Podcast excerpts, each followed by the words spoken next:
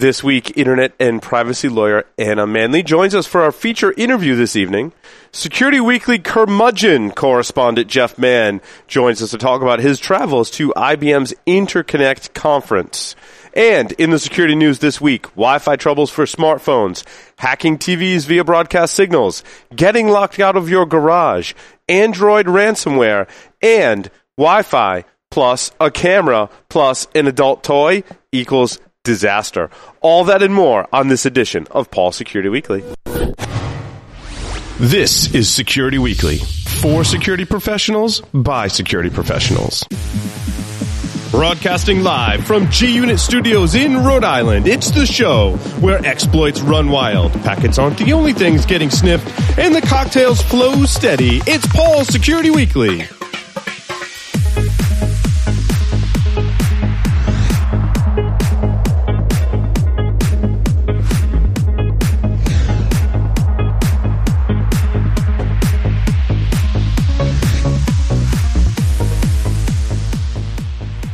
Brought to you by the SANS Institute, the most trusted source for computer security certification training and research. Visit SANS.org to explore their full curriculum and latest training offerings.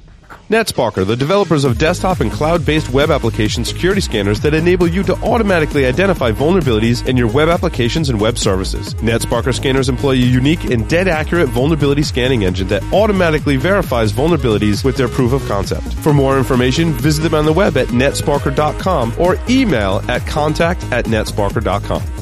LogRhythm's Netmon Freemium delivers real-time network visibility to quickly identify emerging threats in your IT environment. Netmon Freemium is a free commercial-grade network forensics and traffic analytics solution. You can use Netmon Freemium's powerful capabilities to search against all observed network traffic, identify abnormal traffic patterns and application usage, and quickly analyze full packet captures. Take the first step towards real-time network visibility. Visit logrhythm.com forward slash freemium to learn more and download it today. Welcome to Paul Security Weekly, episode 508 for April 6th, 2017. I'm your host, Paul Asadoorian. Pretty much wishing I was still in Orlando, Florida, as far as the weather goes, as I'm here in my winter hat because it's cold. Uh, on the lines via Skype, Mr. Jeff Mann joins us. Jeff, welcome to the show. Hey, Paul, how's it going? I wasn't in Orlando, but I spent the weekend in Milwaukee, Wisconsin. Is that where? Oh no, you weren't at IBM's Interconnect. That wasn't in Milwaukee, was it? No, you no, were. No, no, that was Las different... Vegas. I, have been on the okay. road a lot the last couple weeks, but uh, Vegas was a couple weeks ago. Last weekend was CypherCon. CypherCon. I got this really the coolest badge ever. really, that's saying something. I spoke at Hack for Kids, which, nice. in my opinion, is probably the second coolest badge ever. That is. Those are pretty cool. Shout out to all those guys up there. I like the. What is the cube? Is that there's some kind of cipher? I'm assuming. Um.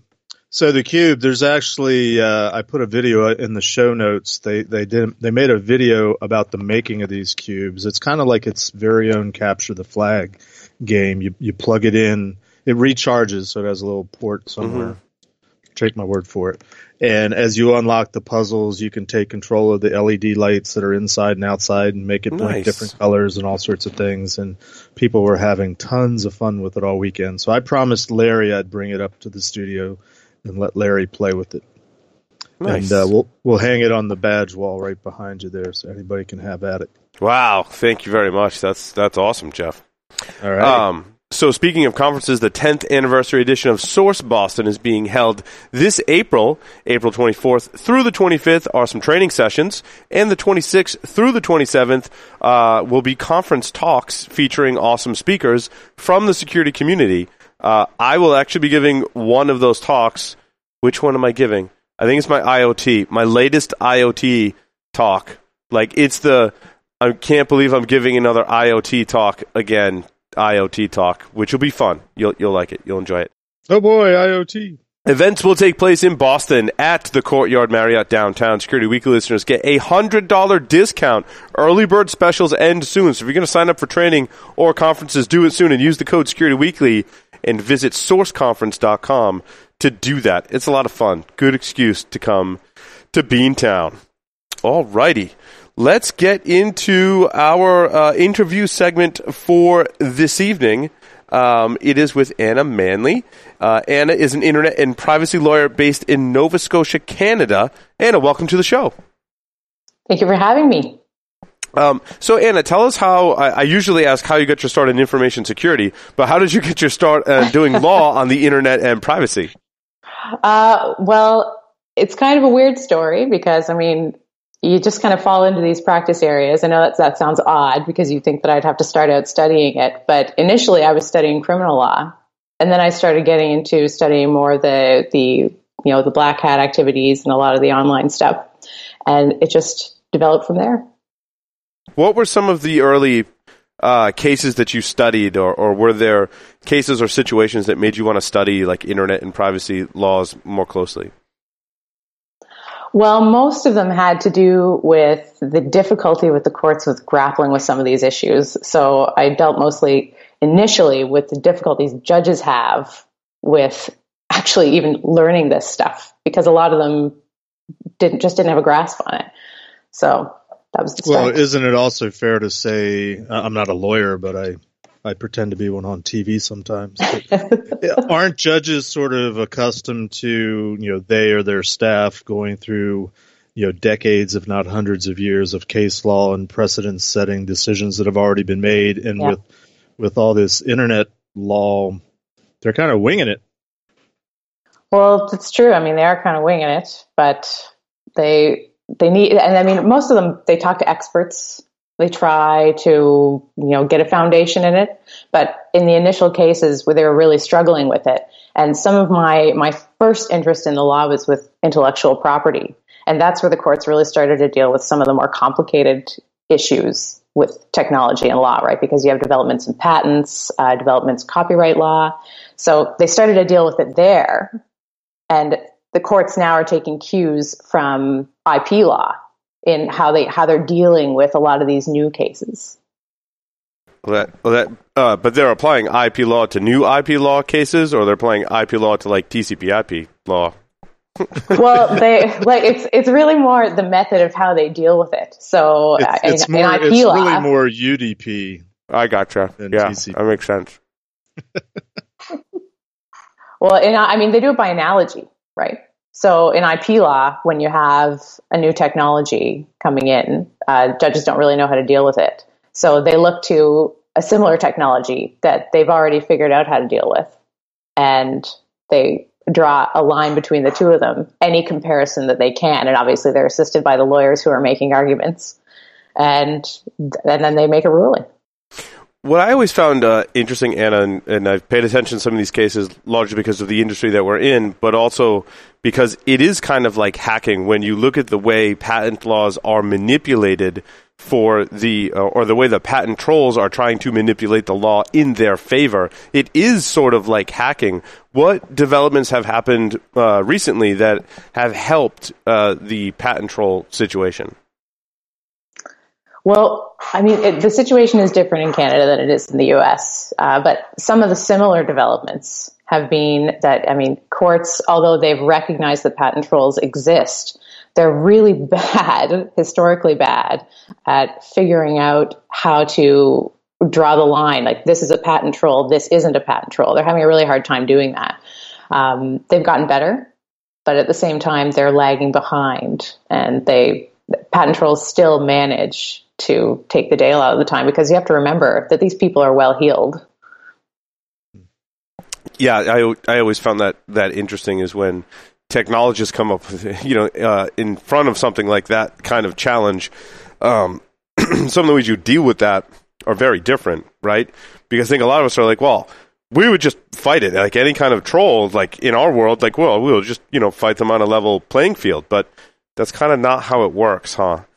Because fighting it can well, be no, very expensive, really. right? that's right. That's right. And actually, it's funny because in uh, up here in Canada, we have a very interesting case going on right now. Um, it's it's actually copyright litigation where we have the internet service providers are suing the small time sellers of those preloaded set top boxes that are loaded with Kodi and Kodi media players or IT, IPTV boxes.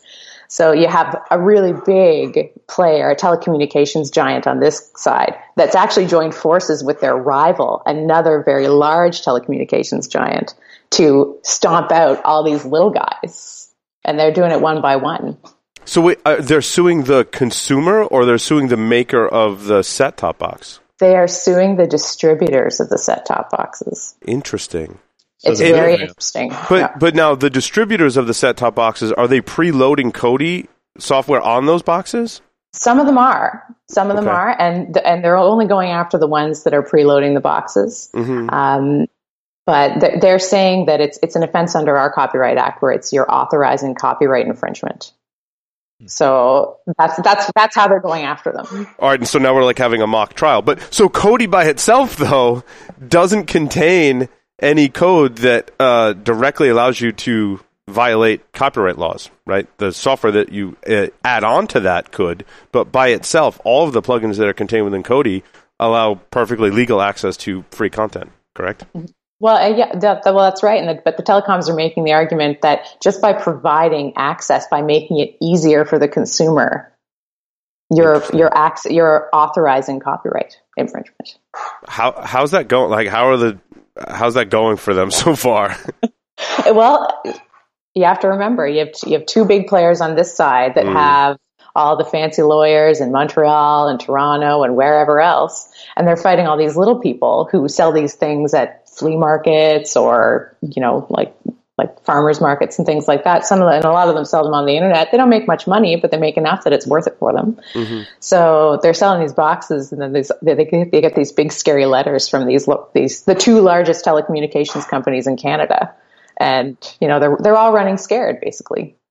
So nothing like that happens in North America, where you know big companies try to run roughshod o- over the little guy. It's very it's a new it's a totally new thing. Well, what's interesting is we, we can't not talk about uh, the what's happening with uh, U.S. Uh, ISPs in terms of how they handle customer data. Now, my first question is: Are the laws in Canada different from the laws in U.S. U.S. with respect to how um, they protect or not protect uh, your data as it travels through an ISP? Can the ISPs in Canada sell that data without your permission, as is now the case in the U.S.? They cannot. So in Canada, we actually we grappled with this issue starting in 2013. Um, what happened was is that one of those large telecommunication giants I was talking to you about before, they were selling. Uh, well, they weren't selling, but they were accessing people's data. Like they were they were collecting it in. They were saving it. They were using it to give targeted ads. Um, they called it their relevant ads program and they they got busted. A lot of people complained. Um, the privacy commissioner of Canada was brought in to investigate. Privacy commissioner investigated, and they determined that they were in violation of our Privacy Act. Um, so, well, not our Privacy Act. Sorry, it's something called PIPEDA. It's the per, it's the Personal Information and Protection of Electronic Documents Act. It's a very long name, but um, yet, a, that's, yet another that's reason, legislation Paul, why we should you. be considering relocating to Canada. Well, I was, I would, I love Canada's awesome. I was never considering le- relocating there. Jeff, that's It's your very prerogative. cold. It's cold. We still have snow. yeah, just coming from Orlando, Canada was not weather-wise on my list of places to relocate to, just solely based on weather. I think that I have two feet of snow outside right now.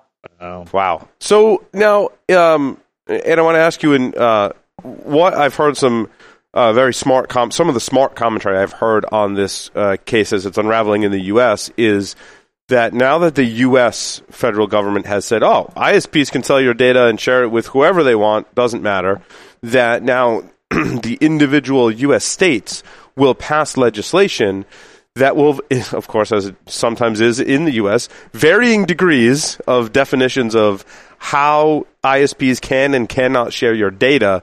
That that will somehow force the hand of the U.S. government to flip this law back, or just make it so cumbersome for ISPs to collect such data without violating state law that they'll stop doing that.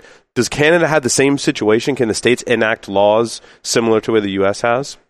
Well, so our provinces can enact their own privacy legislation, but as far as the legislation that applies to these companies, to these telecommunications companies, uh, it's it's all federal. Mm-hmm. So we, we and we have that luxury, right? I mean, our our federal government, the powers are significantly more extensive, so they have the ability to pass legislation that's that sweeps across the board and that covers everybody. Right. And and you actually have a functioning federal government. Which, well, arguably, we do. Or Jeff, perhaps relatively. We're, we're, trying to stay out of politics. Are Jeff. we staying out of politics? um, so uh, I'm I'm going to have you convinced to move to Canada by the end of the segment. Seriously, you can have an igloo right next to mine. That's right. uh, so Anna, do you have um, like thoughts and opinions on how um, you think we as consumers should proceed, or how the states could influence the the recent ruling in the U.S.? Well, I mean, ultimately, the, the, the problem with expecting the states to come in, and I mean, obviously, I'm I'm a Canadian lawyer, but I have a pretty good idea of how things work down there. And you having the states handle things means that you have this, like you said, a patchwork of legislation across mm. the board.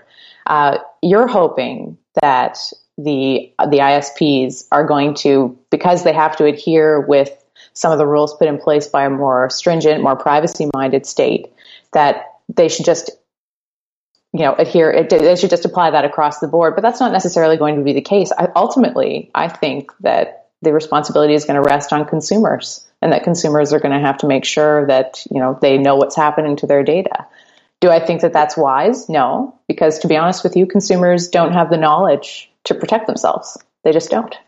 Well, just to clarify for our listening and viewing audience, um, and make sure I'm getting it right for that matter, it, it, is it right to infer, infer in, in most cases federal law uh, is is tighter, more stringent than state or provincial law? That you know, the higher up you go in the food chain, you know, you expect to have tighter controls and not the opposite because it almost sounds like with the with what's going on now in the US that if there's going to be any kind of control at all it's going to be at the state level.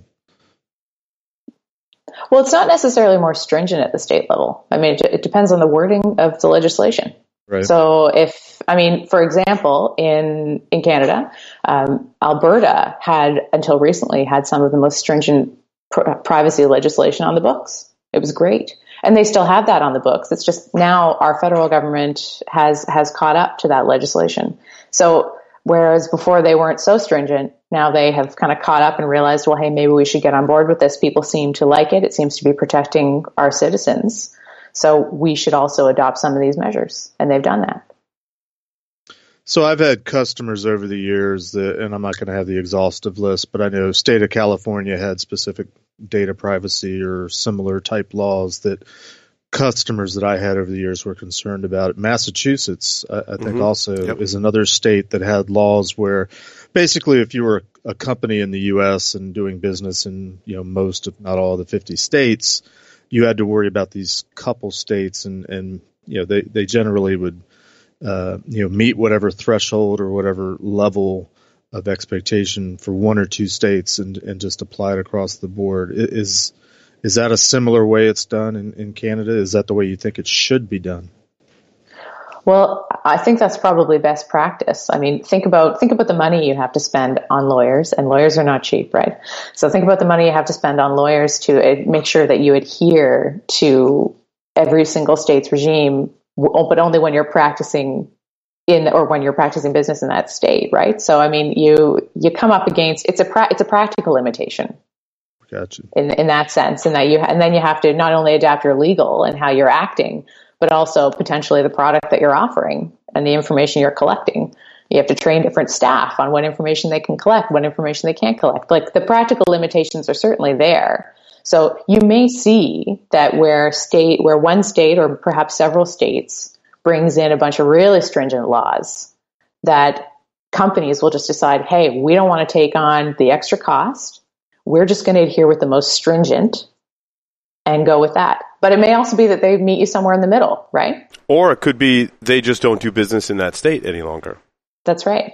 Now, it depends, it depends on the size of the market, right? Usually, yes. I mean, California is your largest market. So, as far as I know, so if if California enacts legislation, it's more likely that that's going to be the legislation that companies who are collecting and retaining information right. adhere to. But it might be that there's somewhere in the middle yeah. where companies decide we're going to do this far, we're not going to go any farther. It depends on the product or service too, right? I mean, due to right. gun laws, I've seen, um, you know, uh, companies that make uh, products for the gun industry pull out of a state entirely, right? Um, I've also been involved in the cigar industry, right? And speaking to your point, like California is a big state with a lot of people, so mostly they don't ignore that state, um, eh, but they do have to adhere to uh, to all of the laws. So it's very interesting. I want to talk about some some federal law that um, my friends and I have talked about for a long time in security, and it, it's become a, a hot button issue today. And that's when you are traveling internationally and come into this country, and the what rights you have for your digital devices, and whether or not those can be searched. Oh, she's groaning already. she's like, oh no. oh no. I'm more than happy to hear how it works in Canada. Um, Yet another reason to move to Canada. but it's the same line of questioning, right? As, so if I uh, were traveling outside the U.S. as a U.S. citizen and I were to come back and use that as an example, do nobody wants to be the, the test case is, is the answer that I get, right? Yes, my phone is encrypted. Do I have to decrypt and unlock my phone to let someone search my phone? Do I have to do the same for my laptop? Are those the mm-hmm. same? And, and what are my rights? And what is your opinion on the U.S. law? And then how does it work in Canada? So it, it depends on whether you're a citizen of that country mm-hmm. you're trying to get into or not, right? Uh, so as a U.S. citizen entering into the U.S., just like a Canadian citizen entering into Canada, uh, you have the rights of that country. You you do. Um, so you have certain protections. So you're, you're lucky, you're lucky on that front if you're going back into the U.S. Um, now, when I go back into the U.S., or if I, if I'm traveling down, I travel to the U.S. a lot. So if I'm traveling down to see you guys, um, and they ask me to, you know, unlock my phone, if I say no, then I'm simply denied entry. Right. So so they so there's there's a direct enforcement mechanism where they say give us your password and you say no and they say okay well we're going to detain you and you're in trouble um, but then there's an indirect enforcement mechanism where they you can be denied entry simply because you refused to comply with an order. So now the issue is that in Canada, mm-hmm. if you refuse to comply with an order from a border guard, then you are subject to jail time, just like in the US. So potentially, yes. And it seems like the trend is certainly toward if you refuse to unlock your phone, then you're going to be detained and you're going to be charged with obstructing a border guard. Well, I've known people that have been denied, been denied entry into Canada for something as benign as, say, mm, was going to videotape a conference. it was inevitable yes. the conversation was going to go. Was, yes, it's funny. It was, yeah. in talking with my friends about this uh, yesterday and the day before, we inevitably segued into uh, a lot of us, myself personally, I haven't traveled to Canada for business, amazingly enough, uh, yet. I think ever, um, not by by choice, just by circumstance. But I know Larry, uh, who's joined us now. Welcome, Larry, to the show. Hey, Larry, uh, and Hi. several hey, others, uh, you know, in our community that are traveling to Canada to go to a security conference, to perhaps provide security services, speak at a conference, videotape a conference uh, based on the language that you use, have either been denied entry or detained for some period of time. Could you, uh, and perhaps elaborate on uh, those laws and regulations uh, when uh, people from outside of Canada are traveling inside to do business? Mm-hmm. Mm-hmm. Well, now the issue is, is that Jeff, Jeff's referring to a specific incident, and that incident was more about work, right? This is about this is about do you have a work visa? Are you coming to Canada to work to, to take a Canadian's job? Right. Um, that that that was the issue there. And you're, and I mean, if you're traveling here for business, you are permitted to travel across the border as long as you know you're you're either with a company and you're you're pre-cleared, you have a TN visa, or you you know you're you're coming up just to visit friends. You can also do that. But the issue is, is that when it becomes this weird gray area where you're coming up and you declare at the time of entry that you are going to be working, um, but you don't have that visa, you don't have that visa in place, so you haven't filled out the appropriate paperwork, then they get, for lack of a better word, a little sketched out and they get worried that you're going to stay in the country and start working and taking the job of a Canadian, uh, as they say. So they, they deny entry. Yeah, and it, it, it's further. Go ahead, Larry. It's further gray, but yeah. Yeah, yeah I, I have a great story about that. Uh, I had a friend that was uh, uh, driving across the border many years ago uh, to uh, perform um, at a friend's Canada Day celebration for free. and when stopped at the border, uh, he had all of his gear in his car. And when stopped at the border, was uh, questioned, um, "Do you know of any Canadian that could do your job?" And his hmm. response was, "I know of no Canadian dumb enough to do my job." Oh, okay. Bet. Wrong He's- answer. He's yeah, no, no. That Yeah. was well. I, I would agree. That's a really great job. That you know, all the Cana- Canadians are smarter than he is to do that job. Um, but he's a he's a circus sideshow performer, as in he nails nails into his skull and lies on Huh. a bale, bed of nails and and that type of stuff. So I can get where he was saying, you know, I know Canadian, I know no Canadian stupid enough to do my job. Um, and even still, he was denied denied entry. Well, because even if even if the work you're doing is for free, you're still caught, right? You still have to have a visa to do that work. Yep. And and the problem with your friend is that he kind of poked the beast, Yes. and they have they have so much discretion, so much discretion that you They know do. for for the pay level and the level of education required to become a border guard, they have a ridiculous amount of discretion.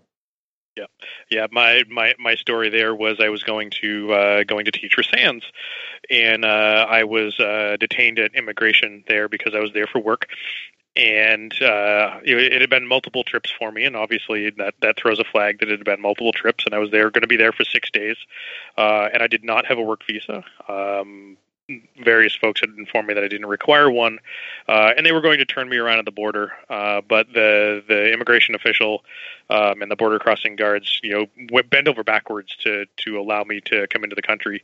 Um, they said I could teach for five days as a paid, uh, professionally paid speaker, but I could not teach the sixth day.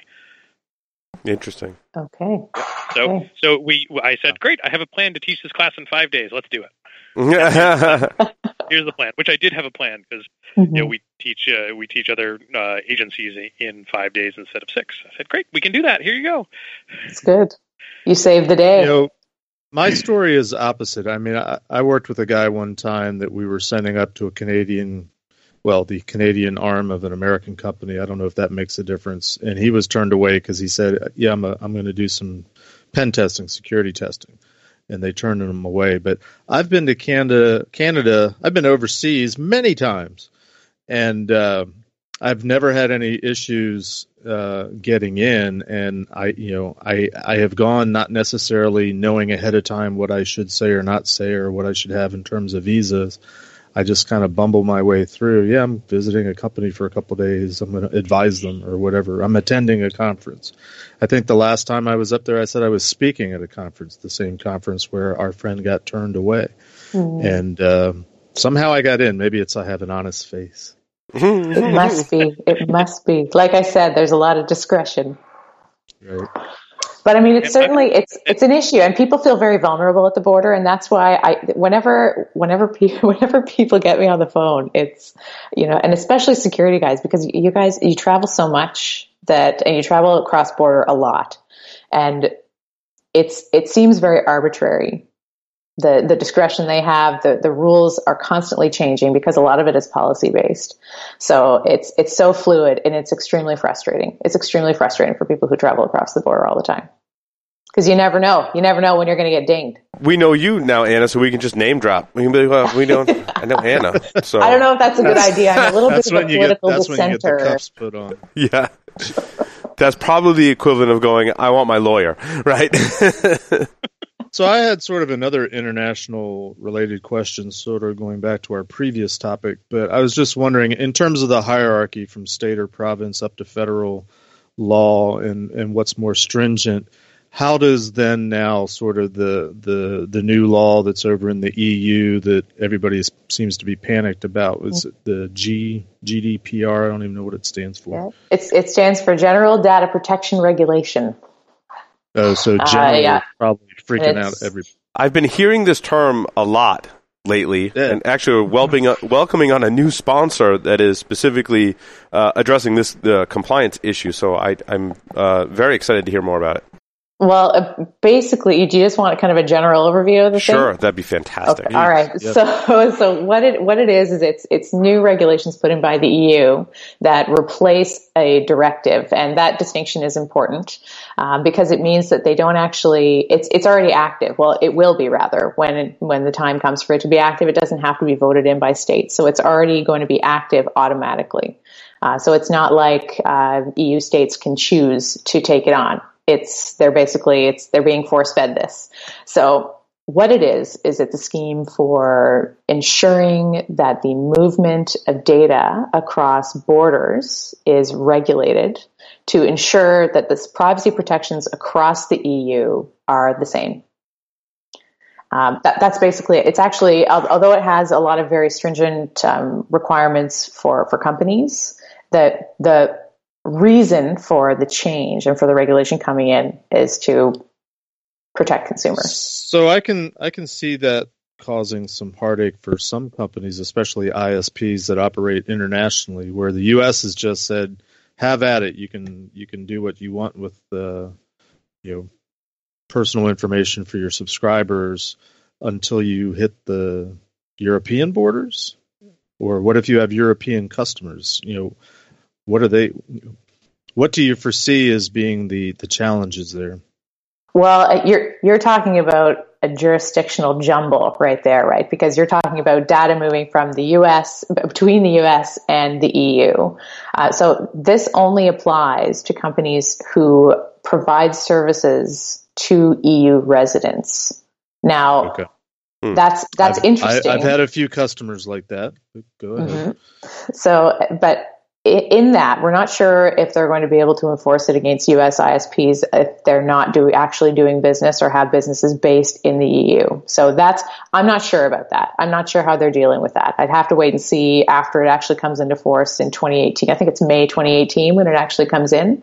So we'll have to wait for that. But if you are a company doing business in the EU and you are providing this services or, or whatever to, to EU residents, then you're caught by these by these regulations, which are actually quite stringent, and their their definition of what personal information is is broader than even here in Canada. It includes, so for example, here in Canada, your personal information is uh, anything that is you know can, could identify you, so uh, race. Age, uh, sexual orientation, religious affiliation, political affiliation, anything like that. But it doesn't include your IP address. So, but the the new regulation in the EU, it does include your IP address.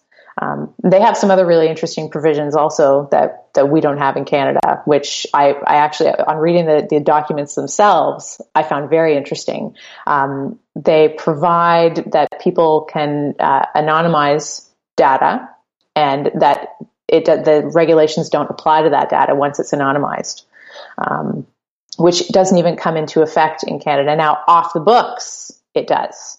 So here in Canada, you can, as long as the information is sufficiently anonymized, and none of us are sure what that means. It's on a case by case basis, and it hasn't really been litigated. Um, but as long as the information has been anonymized, it can't identify you, so it's not personal information anymore, and they can do whatever they want with it. So technically, ISPs in Canada can sell anonymous, anonymized information.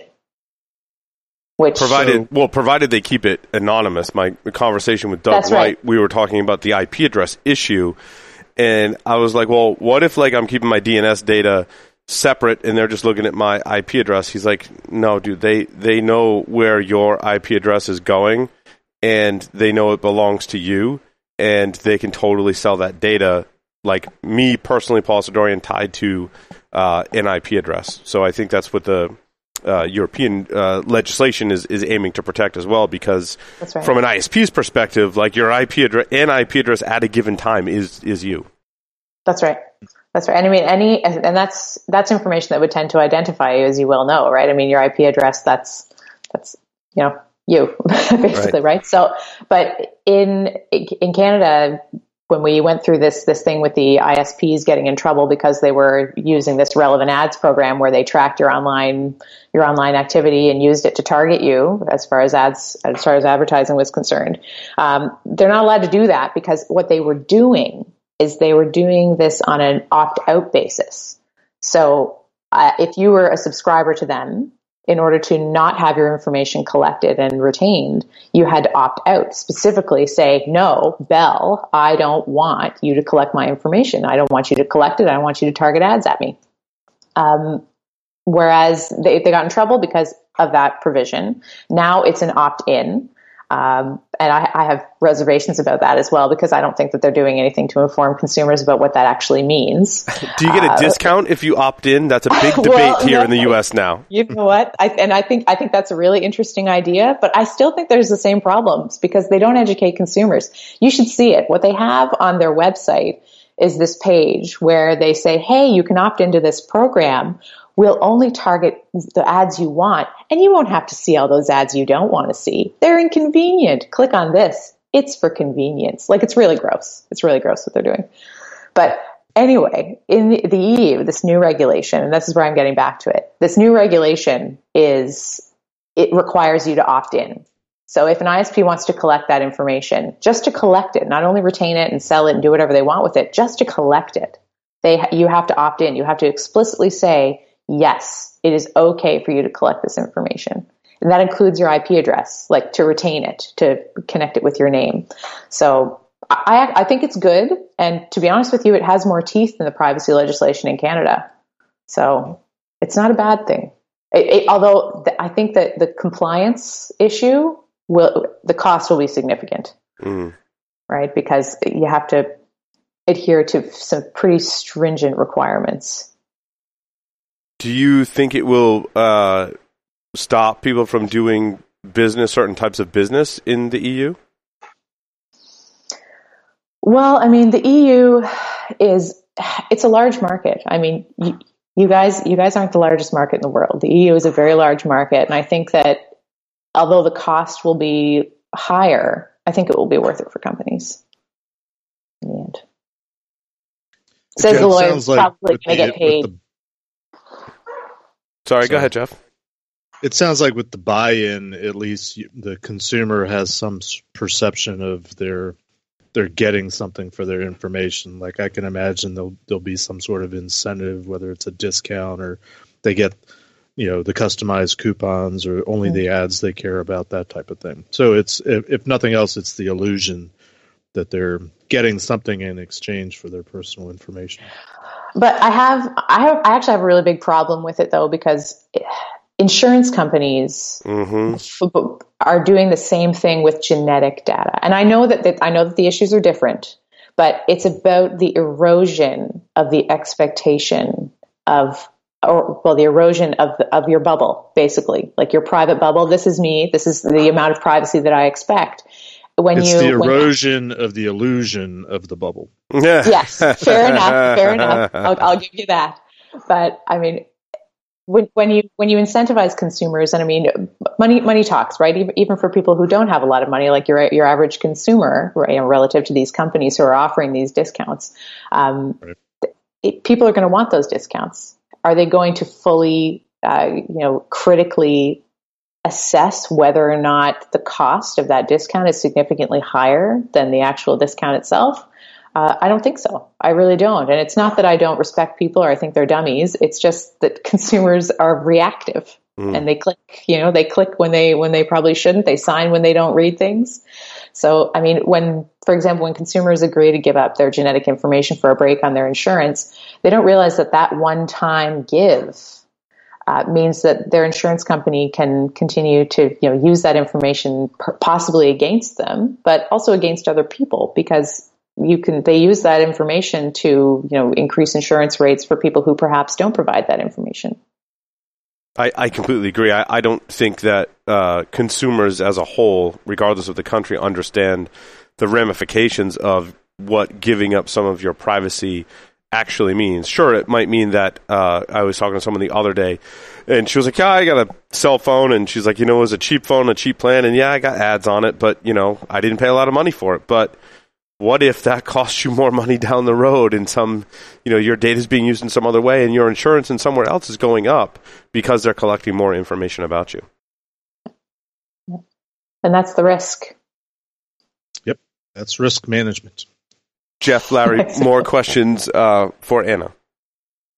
Hey, uh, well, full This is open season. Anna, Anna and I met like what, maybe a year and a half ago at uh, Mhm. BSides Cape Breton, and then we were together Nice. again last spring at uh, Atlantic Security Conference, and I think Anna is going to be back again this year. Can you So tell us what you're going to be talking about? What's what's the latest thing you're into right now?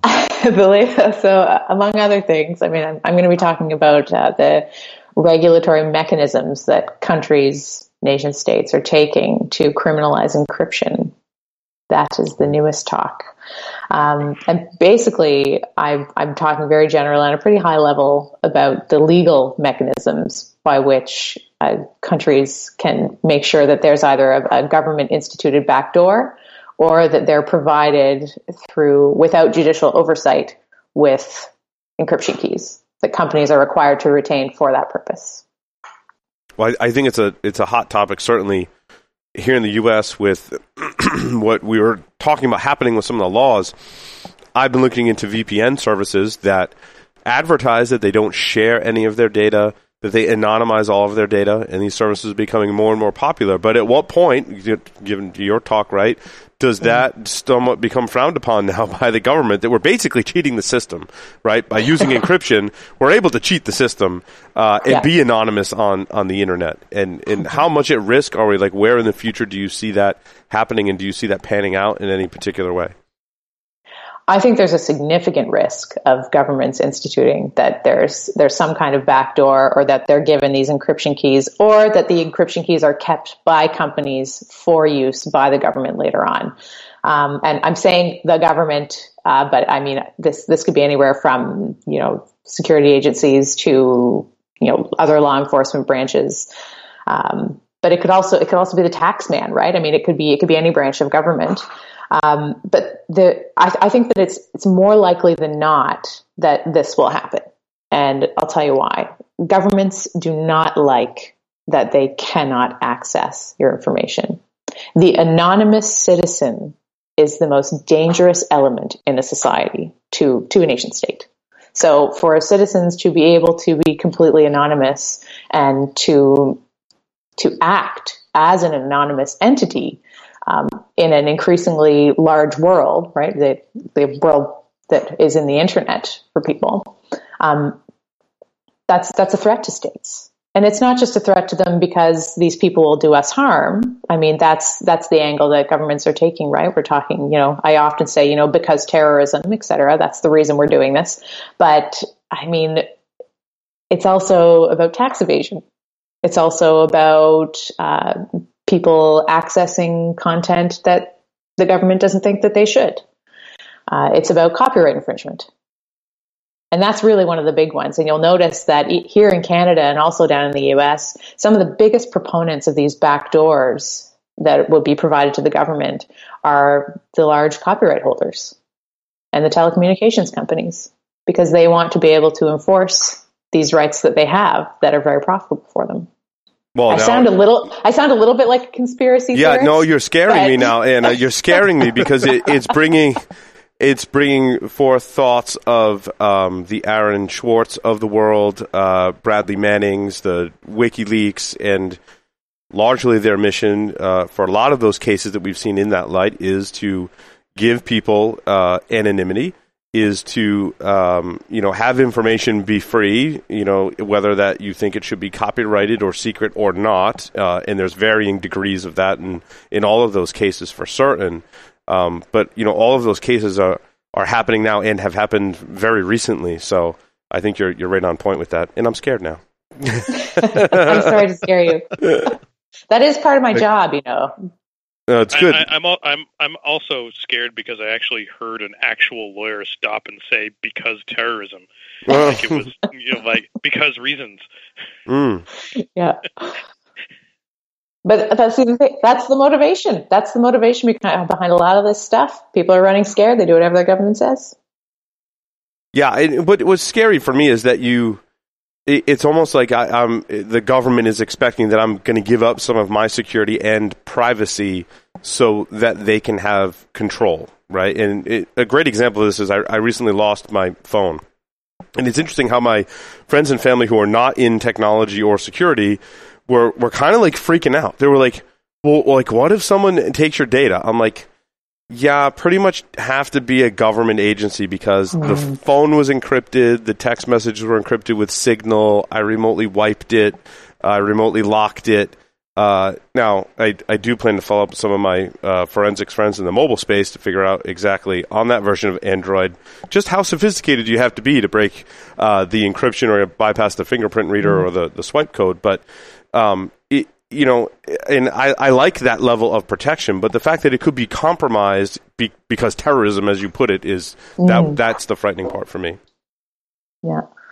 Well, I think it's a real possibility. I really do, and I mean, it's it's happening even up here, right? I mean, you, people often have this perception of Canada where we're all kind of laid back, and you know, we don't really get all worked up about these things, but we we do. I mean, we've passed some of the most concerning uh, government surveillance legislation in the past few years that I've, I think I've ever seen, you know.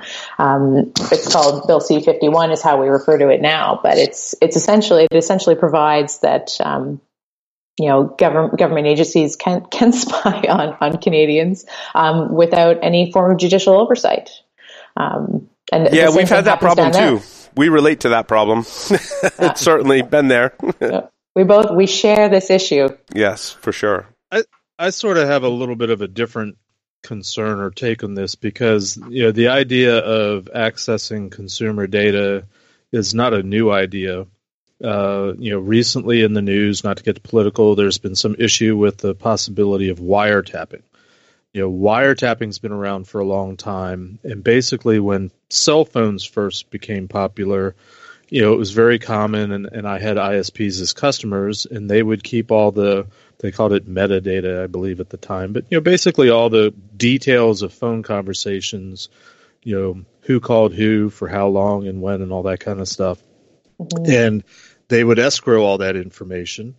And if there was a warrant, a court order, they would turn that over to law enforcement. So, you know, part of the recent discussions, I've always been kind of scratching my head because the the capability has been there for a long time and it's been fairly routine. Mm-hmm. Is it mm-hmm. easier now? Is it faster now? Does encryption throw everybody for a loop? Yes, but mm-hmm. um, you know, when I was still at NSA twenty some years ago, we were trying to promote the idea of key escrow, where we'd have that kind of emergency master key, but the government wouldn't hold it; would hold it or them. It would be escrowed by a trusted third party. Now mm. you fast forward 20 years and you've got the Googles and the Facebooks and the Twitters and all the social media that are capturing so much information about us anyway, and all the more now that the law has been changed. Um, you know, it, it seems like for many years there's been more of an inherent trust for these large providers and companies to protect us, or even like the VPNs. I mean, depending on mm. where the encryption happens, at some point there's a demarcation and if it's your trusted VPN provider, how do you know if you're trusting them? Because they mm. possibly have access to your data still anyway, and how do you know they're not going to flip it for the for the right p- price or for the for the right political legal pressure being applied to them? Well, I mean, on on that note, I mean, how then there's the practical limitation of the difficulty in finding out that this is happening. So the only reason that uh, up, up here when the, we had the the thing with the relevant ads program, the only reason that that actually came to light wasn't that uh, you know it would there, there was this huge investigation and then the privacy commissioner got involved. It was that somebody read the fine print and realized what? What is this? Uh, and made the complaint and they were very public about it and that's the only reason that it was actually investigated. But if you have a if you have a, a private company down in the states and they're allowed to collect that information mm-hmm. or they're or they're allowed to represent themselves as being like for example a VPN as protecting information um, but they like you said they have to hold it at some point then how do you how can you find out? Right? These are private companies and you you'd have to actually either make the complaint to a government agency um, and then they'd make the determination of whether or not they wanted to take it forward, or you'd have to sue them.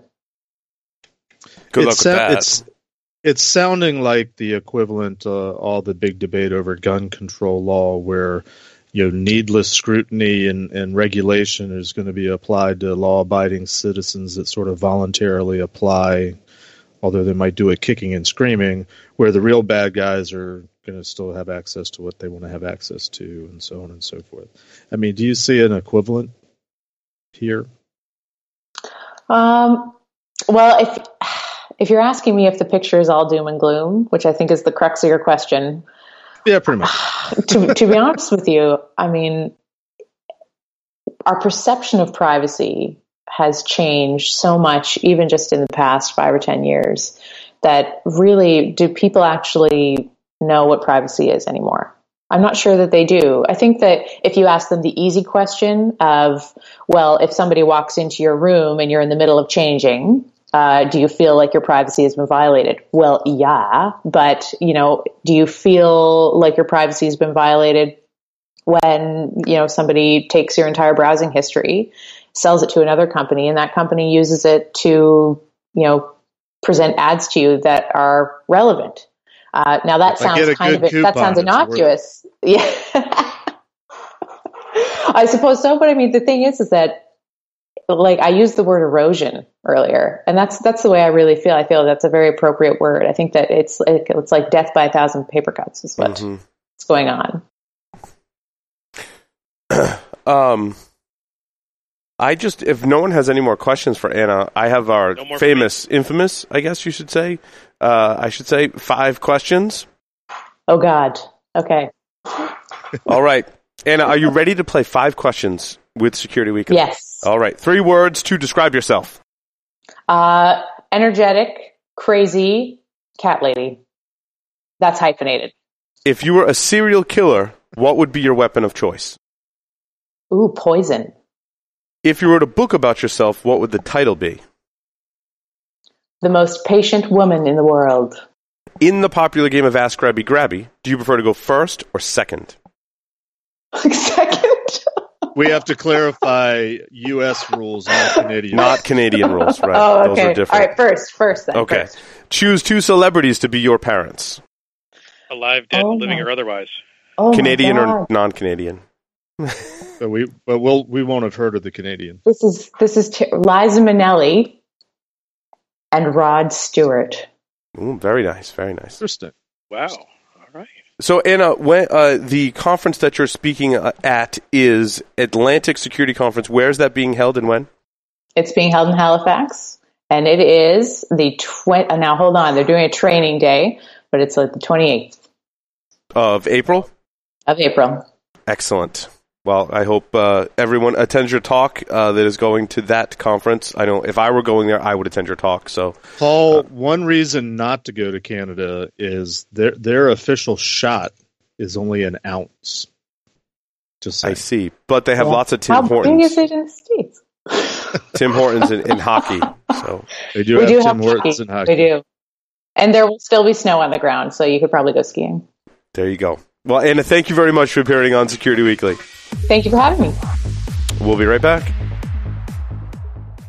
Onapsis is the leading provider of solutions to protect ERP systems from cyber attacks. Customers can secure their SAP and Oracle business critical platforms from espionage, sabotage, and financial fraud risks. Visit them on the web at onapsis.com. Signal Sciences is the industry's first web protection platform that works in any cloud, any container, any platform as a service, and any modern application architecture. The Signal Sciences web protection platform can be deployed in next generation WAF, RASP, or reverse proxy modes, giving customers ultimate flexibility flexibility and coverage. Protect your web applications with Signal Sciences web protection platform. Signal Sciences, securing code and connecting teams. For more information, check them out at signalsciences.com forward slash ESW. Endgame automates the hunt for both known and never before seen adversaries in enterprise networks. Built on unique knowledge on the adversary's tools, techniques, and tactics, Endgame's centrally managed agent prevents, detects, and responds to advanced adversaries in the earliest stages of the kill chain without prior knowledge.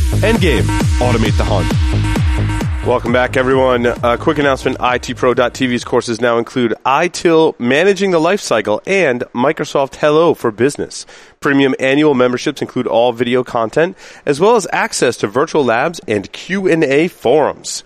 You'd pay normally $85.70 a month or $857 a year, but We have a special offer for our listeners for a limited time only. Get 50% off a monthly membership for the lifetime of your active subscription. itpro.tv forward slash security weekly. What's the discount code for this show? Is it SW50? It's SW50. SW50 is the discount code. That's awesome. Uh, from our friends at IT Pro TV, which very quickly, speaking of uh, travel, Jeff's going to give uh, some awesome insights into IBM's Interconnect conference. Um, Riley uh, of our production staff, and Sam, our operations manager, and myself, and several other characters from the security community got on a bus and visited the IT Pro TV studios, and there it is just awesome awesome. Hilarity ensued. There was a lot of hilarity. There was a lot of shenanigans, but uh, their studio is just. I mean, as much as they talked it up, it lived up to my expectations and exceeded my expectations. Um, I, I, was impressed by some of the, the nerdier details. Like when we lo- walked into their studio, they've got numerous sets um, with a control center in the middle. And immediately the thing I noticed was, I'm like, I don't see any cables run everywhere. I was impressed with the, the, the planning, uh, and design uh, of their studio. Uh, their set design was was amazing. Uh, their technology was amazing, and they're just in a, an amazing company. I mean, it was very warm, welcoming uh, for some of us in the security community to meet up with uh, the fine folks at IT Pro TV. So that was a lot of fun.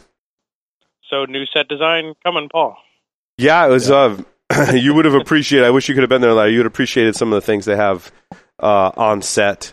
They actually have a, a like a fake elevator uh, on set that we were instantly designing like Arduinos and Raspberry Pis to make it look even more realistic and designing segments. I'm like, I'd totally have a podcast like five minutes from the elevator weekly. Uh, I would just like broadcast from the elevator.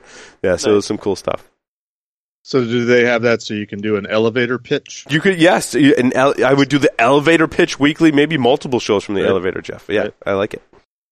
And uh, true, true, true confessions, Paul. How many, how many cables are you sitting over on top of right this second? Quite a few, quite a few. yep. More than a dozen surround me right now on the floor. Yep.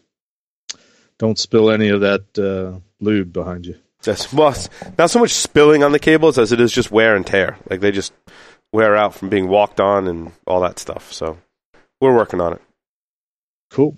So Jeff, tell us about uh, this. Was a, a conference was in uh, Las Vegas, IBM Interconnect 2017, and we they actually invited us, which is pretty awesome, actually. It is pretty awesome. You know, obviously IBM's been around for a long time, and uh, I think I think as a company they got started. Uh, I should have this memorized. You know, back in the 30s, I think it was. Wow, was it? Um, and you know they're not quite as old as HP, or maybe mm-hmm. they're a little bit. Actually, I think they go back further. I think they go back to the teens. And uh, you know, when I far, first started out consulting twenty some odd years ago in the private sector, as a consultant, we were always competing against other consulting companies, and the big the big boys were. Uh, companies like IBM, uh, you know, the, the, big five at the time accounting firms. But mm-hmm. there was a saying uh, back then, and I think it still pretty much holds true today. Nobody ever got fired mm-hmm. for hiring IBM. Did they make typewriters back in the day? They did. I made it through college on an IBM Selectric 2 typewriter. That's it funny. A friend of mine had a type friend of mine had a typewriter repair business and, and got to a point and then sold it when, when computers started becoming popular. And it actually survived for quite a while after that as well. But he's like, I got, I got out of that stuff uh, when there was this thing called a computer. So well, yeah, I mean, well, m- much like HP, you know, there's this sort of history what the company is known for. Right. My earliest memory of IBM is the electric typewriter, and I think my mom got one surplus. She worked for the government, and they were selling off old ones, and she picked one up for I don't know 10, 20 bucks, and I got to take it to, to college. But I wrote all my term papers on this electric typewriter, and I loaned it out. I should have I should have charged people, but I didn't. But a lot of people used my typewriter because it wasn't common in the early to mid 80s to ha- even have an electric typewriter. Right. But fast forward a few years, and you, I don't know, you, you might be a little bit too young, but you know, the first personal computers, the the big splash was made by the IBM PC, the IBM mm-hmm. desktop, and they were everywhere. I had them. I had them in the government, and uh, and you know their partnership with Microsoft and and DOS at the time is kind of what launched Microsoft. So mm-hmm. you know, IBM has a reputation for uh, being innovative, and I, I actually uh, uh, got in trouble one time many years ago because I was uh, I was working for a company and we had to you know doing PCI work, so we had to tour their data center, which happened to be hosted by IBM. And so I'm in Boulder, Colorado, going through their data center, and we're getting the the dog and pony show from the IBM, you know, site manager, whoever he was, and we're just walking around the hallways and looking through windows at the big operation centers and all the racks and stuff like that. They wouldn't let us in, but they had windows. And I just made some comment, and this was probably 10 years ago at this point, that it, I thought it was interesting that uh, as long as IBM had been around, um, that they'd never changed their uh, color scheme on their logo. And if you remember, IBM used to be sort of a, a grayish white, kind of a battleship gray, just kind of IBM, mm-hmm. and that and that was kind of their logo. Well, I got in a lot of trouble because the IBM people heard it, and I didn't know it at the time, but IBM cares a, a lot about its brand, and they're very protective of their brand, and so on and so forth. So, complaints went up the IBM management chain over to our customer, which bled down to you know, we were the consultants that had been hired, and I got chewed out for what did you say about IBM? I said I thought it was interesting that they were still Battleship Gray as their logo, mm-hmm. but so you know, fast forward to a couple weeks ago, and and going out to the IBM Internet Connect conference, which is basically there's users conference, and if you've ever been to Black Hat, it's in the same facility, Mandalay Bay, and it's kind of like Black Hat it's got a huge expo. They've got mm-hmm. courses and seminars going on. I mean, they had something like 2,300 talks and seminars going on wow. over the course of five days. So it's huge. It's huge. And but it's all IBM or IBM partners. I mean, right. the whole expo floor was IBM. So you didn't have a thousand different booths from a thousand companies. yeah you had a thousand different business units or partners or you know areas of focus and it was all IBM. When you think about the technology, Jeff, I'm sure IBM is still big on DB2 and AS400 and is A- AIX are they still selling the AIX brand A- of, of Unix I did machines? see AIX. Yeah. I thought it had gone away, but I did see an AIX rack. OS three AIX. OS 390, so they're still big on their, their mainframe. The is it the Z yep. platform still? I believe so. I mean, my my focus was security. They yeah. uh, they have a business unit now, IBM Security, which was spun up. Uh, I want to say in 2011, and uh, well, you know, it was funny. So I go out there and I'm like, IBM Security. I'm here to learn because I don't really know what they're doing, and I got to go to a lot of presentations and talks, and they had a huge, probably 50 foot by 50 foot booth that was just IBM Security, mm-hmm. and uh, you know, gradually it, I remembered, oh yeah, IBM. They bought this the company. company. Yeah. Yeah, they, mm-hmm. they're. I mean, and I think it started with ISS. Uh, uh, actually, I it think did. it started with. Uh, I've got a cheat sheet here with AppScan. I think AppScan was the first thing that they bought. No, I think it was before. Well, they had uh, NetRanger was their IDS that they bought a long time ago. Right. So you know they've bought a lot of technologies, and and so they they bought into like you know in the early days of internet security where there were startup companies that were quickly acquired by larger companies. IBM was one of them, but uh, the biggest one that I remembered was ISS, and so they still have X Force as a brand. X Force mm-hmm. was you know the the hacker dev O-Day finding team for ISS back in the day, and they still call their consulting X Force, and they yep. still do pen testing. And in fact, uh, I think it's uh, Chris Poulin, uh, who I saw at the InfoSec World, works for X Force.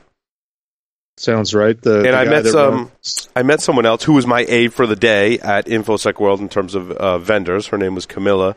Uh, she actually worked at uh, IBM, uh, not at IBM, but for ISS, uh, pre getting bought by IBM. Which then didn't surprise me that she was my aide for the day in explaining uh, vendor for explaining what problem they solve and what their products do. She was my aide for the day. Hi, Camilla. You're awesome. She, we got high fives going on. She was my aide for the day. Cool. Yeah, so you know, gradually as the week progressed, I realized, oh, uh, you know, they're talking about you know this product and that product. That used to be such and such a company. So, um, you know, they've obviously gotten very serious. It's a separate business unit, IBM Security. That's you know they they've embraced the fact that that's a big part of this whole internet security thing. And of course, the the main themes of the whole conference were uh, moving to the cloud, uh, the Internet of Things, and uh, machine learning, which is Watson, which is what they call cognitive. So, you know, those were sort of the overarching themes. I mean, starting from the opening keynote, the the chairman and, and CEO of and president of IBM, um, woman named Ginny. Um, her last name escapes me right now, but uh, very recognizable, very personable, personable, and very excited about talking about all the great things that IBM's doing, sort of tackling a lot of the problems um, that you know of mankind, like you know uh, medical research and and uh, I mean they they even announced a partnership with HR H and R Block, so Watson now can help you do your taxes, which might not sound like much, but if you have complicated taxes, that's a huge a huge deal. So you know they're you know they're a big company uh, trying to solve a lot of the world's problems, make life a whole lot easier, and you know they're, they're still very sensitive to the brand. But you know part of my experience is like, wow, this is not the battleship gray IBM that I knew 10, 15 years ago. They've really taken to heart that, like like many uh, companies in this world. Um, you know, technology is advancing so fast and, and, venturing into different areas. They've realized they need to to change and evolve and and and and still be innovators and still be ahead of the curve. And, and I think they have things. done that. I mean, even outside of security.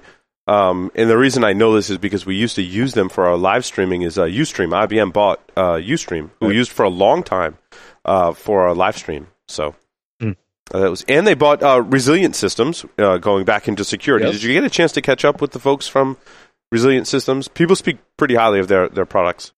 I did. Um, I actually uh, used to work with a woman at VeriSign. She was the sales rep for one of my key Boston-based uh, cust- retail customers. Um, and she actually works for Resilient. And I just happened to notice on LinkedIn, you know, maybe a week before I headed out to Vegas that uh, you know, oh, wait a minute, she's she's working for IBM now. So I messaged her and said, "Are you going to be out in Vegas?" She goes, "Yeah." I said, "So am I." So we got together, and, and turns out she's working for Resilient, mm-hmm. and um, you know, so I got to talk to her, and she introduced me to some of the Resilient folks, the the the CEO of Resilient, who's now, I guess, you know, executive VP of Resilient or whatever. Mm-hmm you know the thing is he gave you know he gave one of the talks that uh, I that I sat in on, and even uh, Bruce Schneier I think's the um, the CTO for Resilience. Yeah, he was he one was of the founders of uh, as an IBM. Yeah, he's, a, yeah. he's so he's an IBM advisor now, and right. and uh, you know, he gave one of the you know the one of the the general session talks. So uh, yes, I did run into Resilient. I actually ran into. Um, it was funny because the booth that they had for IBM security was two levels. They had a loft sort of mm-hmm. in one corner, and I had been you know been shown around all the different products and technologies sort of on the main floor. But I was kind of curious, you know, what's upstairs? What's up there? you know, that hacker mindset. I uh, yeah, find yeah. out what's more. So yeah, when they weren't looking, I went up the steps, and it turns out that's where the uh, consultants were. That's where the X Force was, and I started talking to a woman up there, and you know, mentioning that oh, X Force, that's old ISS, and she goes, I used to work at ISS. I'm like, wow, you've been here this whole time? She goes, yeah. So she's been, you know, with IBM slash ISS for like 12 years. So we were just talking about old times and what life was like you know when ISS was ISS and and was know, it in the when did they uh, IBM acquire ISS? Was it right in the early 2000s? It was pretty uh, early on, right? Because they yeah, it was I I thought it was earlier too. It was yeah. actually the end of 2006. So oh, it's, okay. it's been just over 10 years. Wow. Uh, but yeah, it seems like it's been forever, doesn't it? Mm. Because, but uh, you know, I, I was kind of impressed because I, you know, I was like I said, I've been around from the beginning, and, and sort of the first wave of security companies that formed like in the mid to late '90s. Most of them got sucked up, you know, within 18 to 24 months. You know, Ron Gula's first company, mm-hmm. um, you know, the Dragon IDS, uh, Network Security Wizards, lasted all of 18 months before they got acquired. The Wheel Group, which was the big daddy back mm-hmm. then, they were acquired by Cisco you know, within 18 months, two years, something like that. Computer associates, network associates, they were sucking up everybody. So, and, and what they did in those days was basically they were applying buying companies to get a specific technology and they sort of cast aside whatever else they acquired because a lot of these companies had consulting groups and I've always you know sort of had a bias towards consulting and many consultants were kind of cast aside because these companies were required to get a specific technology. They've got a firewall, they've got an IDS, they've got an IP. A web app. Uh, IBM bought one of the web app scanning companies that was big in yeah, uh, app, two, scan. app scan in two, Yeah. that was like in the 2006 kind of uh, Yeah. time frame because I remember we had it like we're just starting or just started the uh, podcast and they were uh, big and their founder was very ener- energetic individual. I don't remember his name, but um, uh, and then like instantly they were like swallowed up by IBM. And I mean they still have a great web app scanning uh, platform to this day. Which one? Uh, Larry, I think it was in 2005 when we were at the conference that started this podcast that Yeah. AppScan. What were they called back then? I don't even remember now. Was They that, used was that be, uh, NTO, was that NTO Soft- Spider? Nope, it was way before NTO Spider. I don't remember the name of the company, but they had one of the big app scanners at the at the time. But uh, you know, sort of that first generation, that first wave of acquisitions, I, I think IBM. Uh, I don't recall that they were really involved in that, but they certainly took a lesson. I, I was very impressed that I met somebody that was, and there was quite a few people that were still from the original ISS, still working for IBM. I thought that was a, a great testament to Mm. oh, I, IBM's doing something right that they haven't cast everybody off, and uh, especially from the consulting side. So, like the the guy that runs X Force, uh, a gentleman named Charles Henderson, he and I used to work together way back at Trustwave, and um, you know, I, I had a chance to very briefly uh, meet up with him. I hadn't seen him in years, and you know, we're going to get together again sometime soon. But uh, so you know, that was going into it like just sort of getting my head around. Oh, IBM, yeah, that that this is what's going on. The you know the special sauce. What's the big thing about so much of what IBM's doing is this whole idea of machine learning and cognitive, and they're trying to apply that to all the different technologies that they have. And that was a lot of the talks that I heard, and, and you know probably you know one of the most significant ones was they they they were talking about QRadar, you know their threat detection platform. Um, you know, which you can argue whether you like it as a platform, remember the legacy before it was acquired, but applying the machine learning, applying Watson to it, they were talking about, um, you know, 85 minutes to to the average time to to handle an event down to two minutes. That's significant. That's saying something. And I might not have the numbers right, but you know they have they have talks out there. But it was something huge like that 80, 80 something down to one or two minutes. Um, so there's certainly the idea that machine learning and that much computing power and automation being applied to, I think what a lot of times we agree to is this overwhelming amount of data that's coming in in terms of, you know, just network activity, having to monitor everything. How do you know what's right, what's wrong, what's good, what's bad? You know, we talked about it with the, Sorry, Jeff. name? I was Endgame confusing. I was ago. confusing uh, IBM and, and HP. HP bought SPI Dynamics. That was the company Oh, that I was actually thinking of. And then around the same time, I think IBM AppScan was originally developed, developed by an Israeli software company, Sanctum Limited. So they both made Yes. acquisitions in that in that area. Okay. yes, yes. Okay. So it was AppScan and what was the HP? Uh, HP's is Web Inspect, and that was uh, originally. SPI Dynamics. Yeah. Yep. Okay. Yeah, it's all coming back to us. Mm. So, um, you know, the, the biggest thing that IBM's has has got going for it is obviously the Watson and the way the Watson is uh, being applied in many places, and they're making a serious investment into putting Watson into uh, the Security Operations Center. In fact, somebody decided to innovate and uh, and uh, you know give Watson a voice, so you could actually talk interactively with Watson. So, and they had a demonstration of that. Um, it, it, was weird, but it was kind of cool too. Um, you know, a lot of a lot of the companies now that are you know have if you go to a website and the little thing pops up, hey, talk to somebody now. Well, you're really talking to a bot, right? And uh, it, it was it reminded me of that a little bit, but on a much larger scale. Um, one of the really coolest things that they talked about, and it's in Cambridge. We should somehow do a Security Weekly field trip or something. But the X Force has opened up a command center, and they call it a cyber range. And what they're doing is they've set up a mock company and a mock security operations center. They invite companies to come in and not just the tech people. And they, in fact, they're not even focused on the admins and, and the security people. They want the managers to come in. They want the, the, the C level people to come in and they go through a mock exercise of a breach. Like they have a room with a green screen and they say, okay, the media wants to talk to you in 90 seconds. Who's going to go talk to the press? Go. And then they make you go do it. And so they just kind of, they, they're not going through the detection.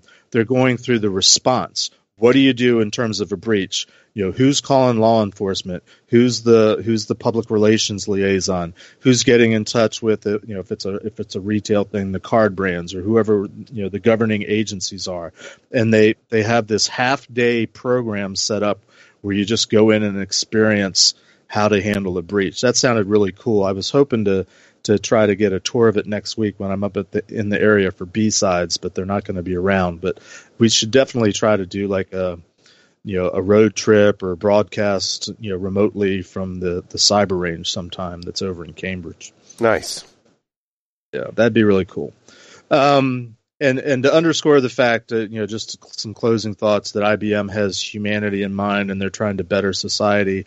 I thought one of the coolest things was, you know, they had 20 some thousand people attending, and the whole time it was going on in a corner of the um, of the uh, expo area, uh, the convention center area. They had uh, a group come come in that was uh, assembling um, basically food packages, putting meals together, and they had everybody volunteer their time. So all the attendees, all the executives, all the important people all took time to go over and help package up and create meals for hmm. for underprivileged and poor people in, in third world countries and and stuff like that.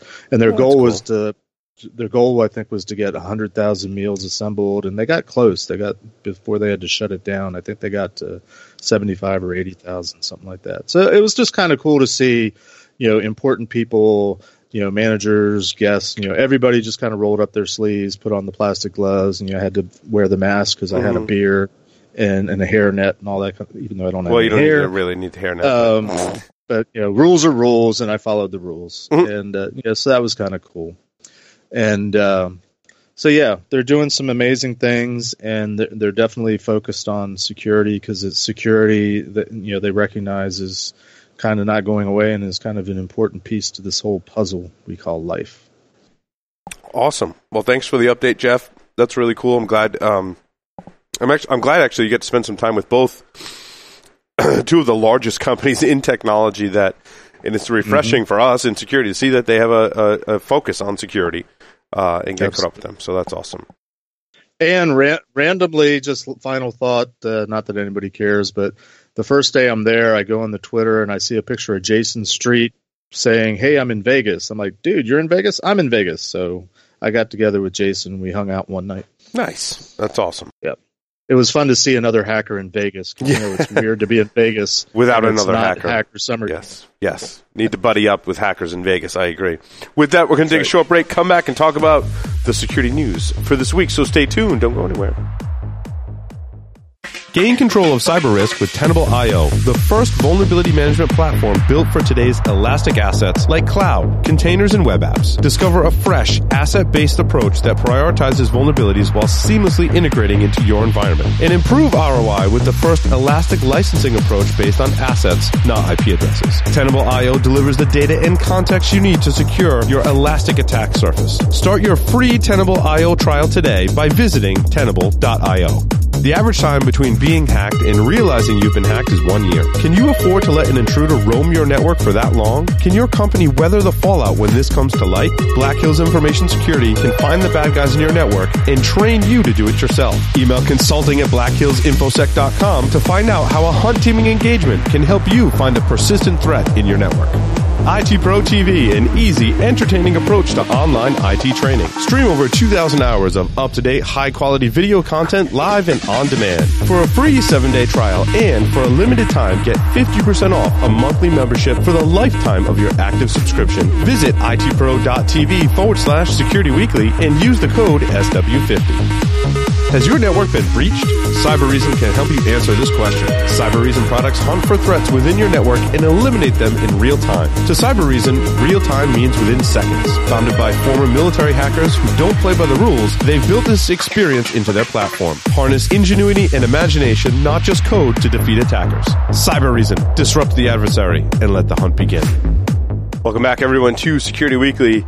So last night I, I realized um, that I had not documented for some of our newer employees the uh, rules and guidelines when you attend a hacker conference. We've talked about this on the show before. There's countless numbers of articles, most of which are very bad, about telling you how to protect yourself when you attend a hacker conference. Uh, some of my newer employees uh, attended their first hacker conference. Uh, well, it's InfoSec World.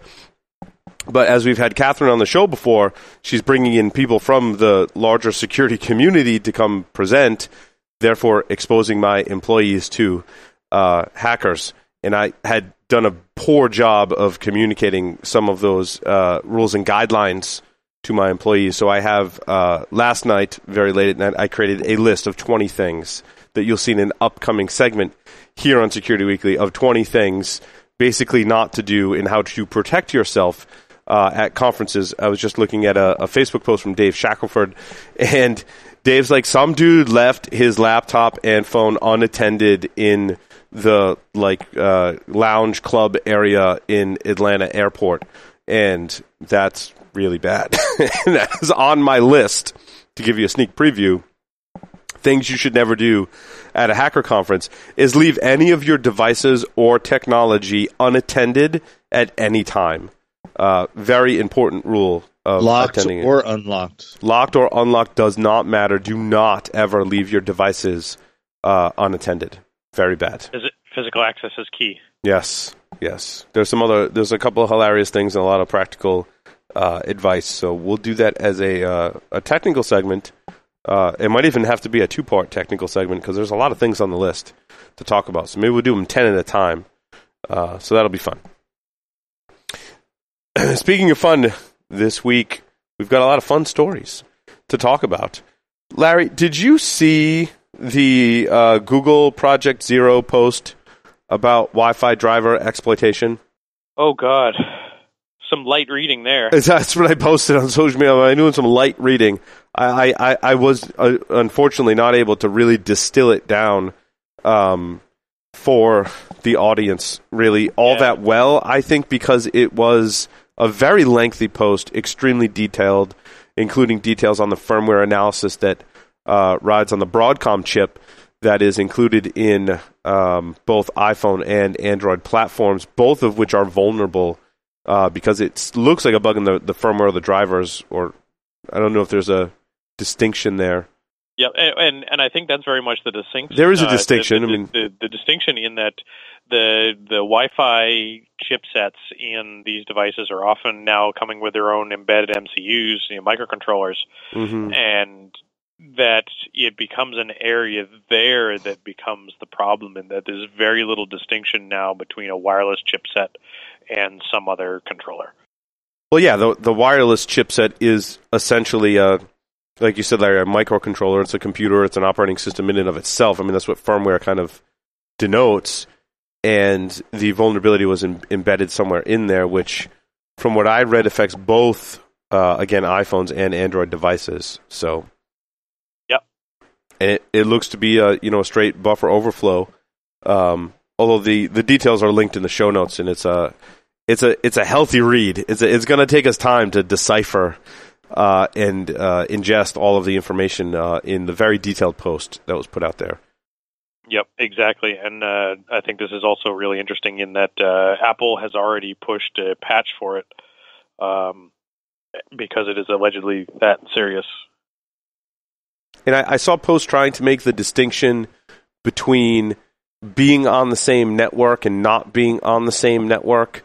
And from covering uh, wireless uh, driver and chipset vulnerabilities in the past, Larry, you and I both know that a lot of times it doesn't require that you're on the connected to the same SSID, but that you're just on the same channel, which is Yep. a big distinction in, in this case.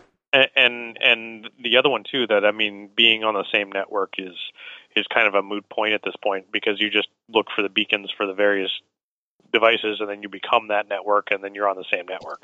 Whether or not it's a real network or not, that's a different story altogether. Right, right. So Yeah, there's lots of different scenarios.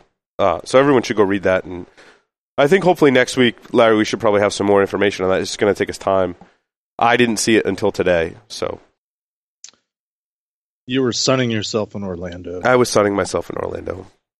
And Larry, I really want to get your take on it as well because uh, you're still instructing the wireless course for yeah, uh, for SANS, which this will probably be covered in some way, shape, form, or fashion. Like the next time you teach this class, you're going to get a question from a student about this, so you're going to have to learn it whether you like it or not. yep, uh, and that and that will be starting Sunday that I'm teaching this class. So Yeah. I better bone up. I better bone up between uh, right. tomorrow and Saturday. you're going to get that question. Um, there was a, an interesting post about some Android uh, ransomware, which it looks like uh, the good news is it looked like it was pretty easy to uh, boot your Android phone up in safe mode and uh, successfully bypass this particular ransomware. But this is a a trend that I've seen in, in malware in general in Android is the fact that couple things depending on the attack vector which they were very very light on the details in the actual attack vector more talking about what happens after uh, the infected app gets installed on your phone um, is that any android app can either include another android app inside of it or be configured on the fly to basically include another android app and run code basically run arbitrary code which seems to me like a gigantic flaw in the underlying architecture of Android, which greatly concerns me because I have an Android phone. Um, and I've been told this, but as someone that was on the show recently said this, I know Bull Bullock has done some presentations about um, doing fi- uh, uh, compromising Fire Sticks in this way. Basically, you get them to install an app. The app is legitimate, but it includes another app that Bo wrote that is, a, in fact, a backdoor. So that is concerning uh, to me. So it's a pretty cool read uh, in the show notes as well. I guess we have to talk about the Wi-Fi sex toy with a built-in uh, camera that failed a penetration test. But what's that got to do with security? The toy doesn't work. Throw it away. No, it, well, it works. It works. are you talking about a different type of penetration test? Different type of penetration test. yes. This it was is like the creepiest thing uh, I've read on this subject. Of course, we had Renderman on the show talking about Yep. this particular subject, and what you uh, don't necessarily get by reading some of the media press articles is that the camera i on this device is on the end that goes inside. That's where the camera is, and the camera is connected to some IoT, for lack of a better term, technology that uses Wi Fi to create a hotspot that lets you stream the video from it. I don't know. So interior body cavities is that considered pri- private information because you can't necessarily I mean wouldn't it be rather anonymous I, I don't. I guess so. I guess so. I just thought that was very strange. And if you read the technical write up uh, from, uh, so the quote from the register is Pen test partners, these jokes just write themselves, uh, took a look at the device and have a full technical uh, write up. Essentially, you can use WiGLE. Again, the jokes just keep writing themselves. WiGLE is the site that logs all of the SSIDs. It uses a standard SSID uh, associated with the company that makes this device and see who has this device. And with their exploit um, that exploits a backdoor, for lack of a better term, yes, uh, and basically streams the video from the camera on this device uh, to your laptop or, or other device. So now, you go read the technical review of this story, and then go to the Internet of Dongs and read RenderMan's response to this release. Oh, so I did not see this. What does RenderMan Oh. have to say about this? So yes, you go to WiGLE and you search for the default SSID for this uh, for this particular device with the camera, and there are a total of exactly two listed on WiGLE. Okay. so Well, these devices are like two hundred and fifty dollars according to the Pentest partners. Yep. So there's some other things that he pointed out that very much this industry in which these devices are being used and distributed and marketed, uh, these are folks that have no clue about. They have some clue about privacy, Mhm. but they have no clue about the potential hacking privacy. And in fact, mm, you know, many times these um, emails that the folks are sending in to release a, to talk to them about security stuff is getting lost in just a, a barrage of marketing emails and uh, a bunch of other stuff because there's likely one person in the company that is responsible for answering all of their generic emails. Yeah, and well, and the MAC address comes back to. It looks like they bought uh, the hardware from China. Yep, it's uh, it's dual purpose hardware, and Mhm. in fact, Oh yeah, uh, it's on a drone. Yep, the hardware is used in drones, and some of the features that they claimed were available may or may not be available because they were commented out, and some of those types of things. I got you. Okay. Um, some of the other things with the disclosure, um, the the disclosure timeline, when they said they were hearing no responses, yet they decided to go to quote release anyways. Um, the render pointed out some very interesting things in that the times when they chose to do the initial contact were say one during the Saturday, like after Christmas, when no one's at work and may not be at work until uh, you know the the first of the year, and then they heard no response. The second time that they chose to do the notification was also during some of the adult industry's largest uh, Mhm. trade shows, yeah, when in fact the person is probably standing in a booth pro- trying to sell their product right. and not necessarily looking at their emails. And by the time they get back, they've got thousands of emails that, and this one just, they're not technical people. They're potentially marketing people. And, you know, I don't know what this is, and I'm just going to skip it. Right. I've right. heard that one before. Yep. so, I think you know, some issues with that the from Pentest Partners from that point, but uh, and I think you know Pentest Partners may have tried to sensationalize a little bit on this, but then again, you know, who can blame them really?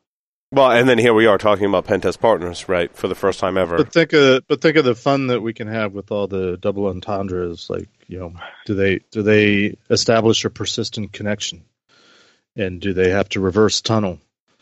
Ooh, wow. The imagery, so to speak. That's all I'm doing. Yeah, as well. So I thought it was interesting in Yeah. the like as creative as we are, and as creative as a discussion as we had with RenderMan. You know, now here's another device that's yet even more creative than we thought in putting a you know camera inside of these devices. It just it kind of makes you wonder what's next, and I think really highlights the uh, kind of scariness that is the vulnerabilities in in these products and, and where it could go from here. So um, it seems to me like in all of the IoT uh, craze that we have with with, with respects to security, that the sex toy industry is lagging behind more so than any other industry, which is really saying something about how poor uh, security controls are being implemented uh, in this industry. Right, right, and and in that particular industry, they they they're not technologists. They have, and Right. this is some of the first foray they've gone into into technology. Um, you know, so There were analog devices up and you know up until a certain point, right? yeah, and and it's this is a foreign concept to them. Yeah, well, Uh, similar to I, uh, industrial control systems too, right? I mean, it was completely analog, not connected to anything. I mean, it was basically serial connections uh, before Ethernet. So uh, I, I think this industry is growing from a, a similar uh, strategy and culture, and I think it's going to take uh, some time before they come around. Yep, and, and I'd argue a lot of the industrial control system stuff is still, Still, serial, Yep. but have just had a media converter put on it to make it Ethernet now. yep.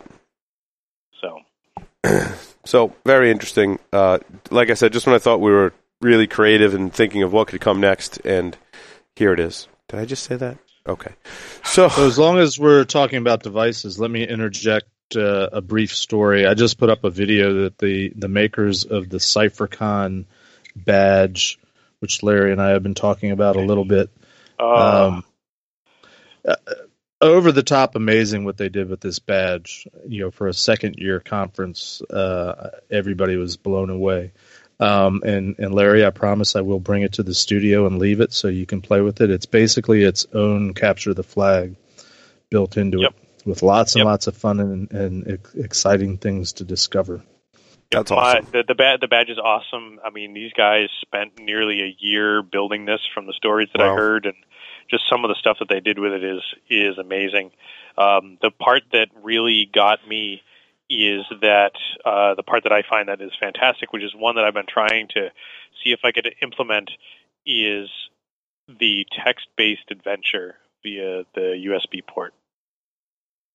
And once you complete the text-based adventure, it unlocks something else. Yep, that part was actually pretty cool. They actually had a they had a lot of activity tables, and one was hacking uh, old arcade games. So they had all sorts of old systems with the old original uh, video games that I used to play back in the day. It was a lot of fun, I- including Adventure, the original. Nice. You are, you know, what is it? You're in you're in a clearing in the woods, or something like that. Yep. And speaking of IoT, Larry, did you see the story about? Um, this is right up your alley. Sam's uh, smart TV hack embeds Yes. attack code into the broadcast signal. And the way that I understand this is when TVs receive a broadcast signal over that mechanism, that radio frequency or that uh, particular protocol that you get from a, a, a TV broadcast station, there's a attack code embedded in there that basically compromises the firmware of the device.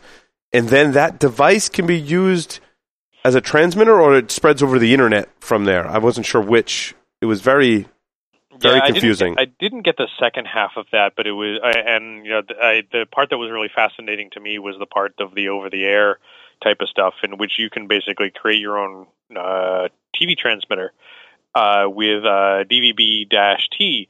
You know, we talked about this RTL SDR thing for for uh, for a lot. These cheap, inexpensive twenty dollar uh, software-defined radios.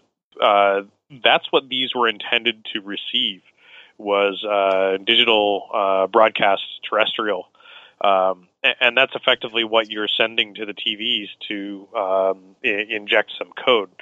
So not only is it potential to send the video, but there's multiple quote subchannels in which uh, other information uh, can be sent. So think about your in a modern vehicle when you have your FM radio in your your modern vehicle. Um, you turn on the radio and it tells you what song is playing over the FM station. So Mhm. so not only are they sending the audio, there's also a digital format that's quote inaudible uh, that is being processed, and I, I think it's largely around that digital portion, gotcha. uh, that sub carrier, as Well, it were. What they said is that if you could take over a TV station, which immediately made me think of, of course, the 1995 movie Hackers, where uh, Crash, Override, and Acid Burn are battling on the TV station, right? And they're trying to hack into the TV station. If they only knew that this exploit existed, that would have been awesome. If only they'd had smart TVs back. Yeah. Yes, no, yeah, no smart TVs and no DVB uh, T. Uh, but from my understanding and thinking about some of the projects that I know about, um, it would be in fact very simple to re-implement and not necessarily take over a TV tower, but you could do it with a smaller, low power transmitter, uh, get closer to your device, and it would be be game over. Like you could implement this, practically speaking, from a Raspberry Pi Hmm. Interesting. with either uh, something like a HackRF or uh, the uh, implementation that toggles the GPIO pin to create uh, RF energy. Now, what's interesting, there's another story where um, a researcher, uh, I want to say from Kaspersky's labs, um, analyzed Samsung's Tizen, Tizen, which is their firmware, uh, open source, I believe, based firmware. Um, it's kind of it's uh, like Android. It's built on a Linux kernel. Okay, uh, called it the worst code that he's ever seen, um, and it is just riddled with ridiculous buffer overflows, uh, widespread due to issues such as the improper use of stir copy um, and other such things. Yeah. So well, you know, not to defend the developers, but you know, what were they writing to? Did they? Does it work? And did they meet their objectives? Well, yeah, and that's how we end up in the situation of IoT security. Yep. Uh, let's see. Where do we want to go from here? Uh, do we want to talk about Uber and Lyft? Do you guys use Uber and Lyft? I do. Do you use Uber or Lyft or both? I use Uber. Okay. Um, Uber. kind of like a side note, not security related. Uh, I was like catching like bits and pieces of the news about Uber, which I wasn't following very closely, about all the troubles they've been having. Apparently, they had like the worst March ever. Apparently, there were a lot of uh, sexual harassment allegations at the company. Apparently, there was the whole delete Uber campaign that stemmed from Uber not supporting the uh, the uh, strike by taxi drivers due to the Trump's enforcement of um, uh, border control uh, legislation that was pushed through. Um, there was uh, they hired the Target executive that was supposed to come in and help clean up the image, and, and that person left after like eight months. So Uber's had like a, a really rough go at it. Also in Massachusetts, it was found that um, Uber and Lyft drivers, uh, apparently in Massachusetts, you can go back further than seven years to do a background check, and they did that, and they uh, basically canceled uh, over eight thousand accounts from both Uber and Lyft due to various violations uh, of those persons' record, including fifty-one sex offenders, which I thought was very scary. We were just talking about Uber because we were traveling uh, recently, so I don't know how that ties to security, but there was a lot of news about Uber uh, and Lyft recently, and I know a lot of us, of course, travel on a regular basis and use Uber uh, to Yep. get around. Now, now that said, uh, when I use uh, when I use Uber, and I don't know how Lyft works, you can in, in many locations you can pick the level of service that you want, Yes. and so you can pick the Uber X or you can pick the quote black car. Mm-hmm. Um, the Uber X is just some random dude that's got a car that picks you up. Right. that has signed up and potentially done a background check. The Uber, uh, the Uber Select uh, black car type service is very much those that have um engaged with various folks to um, have a uh, a lease on a higher class vehicle, uh, you know, Lincoln Town Car, and like a Mhm. Navigator or something of the like. Um, so there's significantly more vetting that happens there. Uh, apparently, um, the big differentiator between I, I got this from the the Twit network. Um, I think it was this week in tech was talking about it. The big difference between Uber, Uber and Lyft is with Lyft you can put the tip right in the app. With Uber you can't, and that's been a big usability issue uh, with Uber, and they're kind of cagey about how they Uber addresses that issue. Uh, but with Lyft you can put the, the, the tip right in there. Yep. Now that's Yeah. it. Sounds My bad, understanding is. Oh, sorry, sorry, Jeff. Go ahead. Uh, well, go ahead and finish your thought because I was going to shift gears a little bit. Still Okay, Uber related. Okay. Yep. Now, now, my thought, my understanding was that Lyft, uh, the prices were lower so that you were able to include said tip based on performance. Uh, but the the wonderful part about Uber was that it was one transaction, game over. Your tip was included to the driver, Right. um, and uh, they did that by, uh, you know.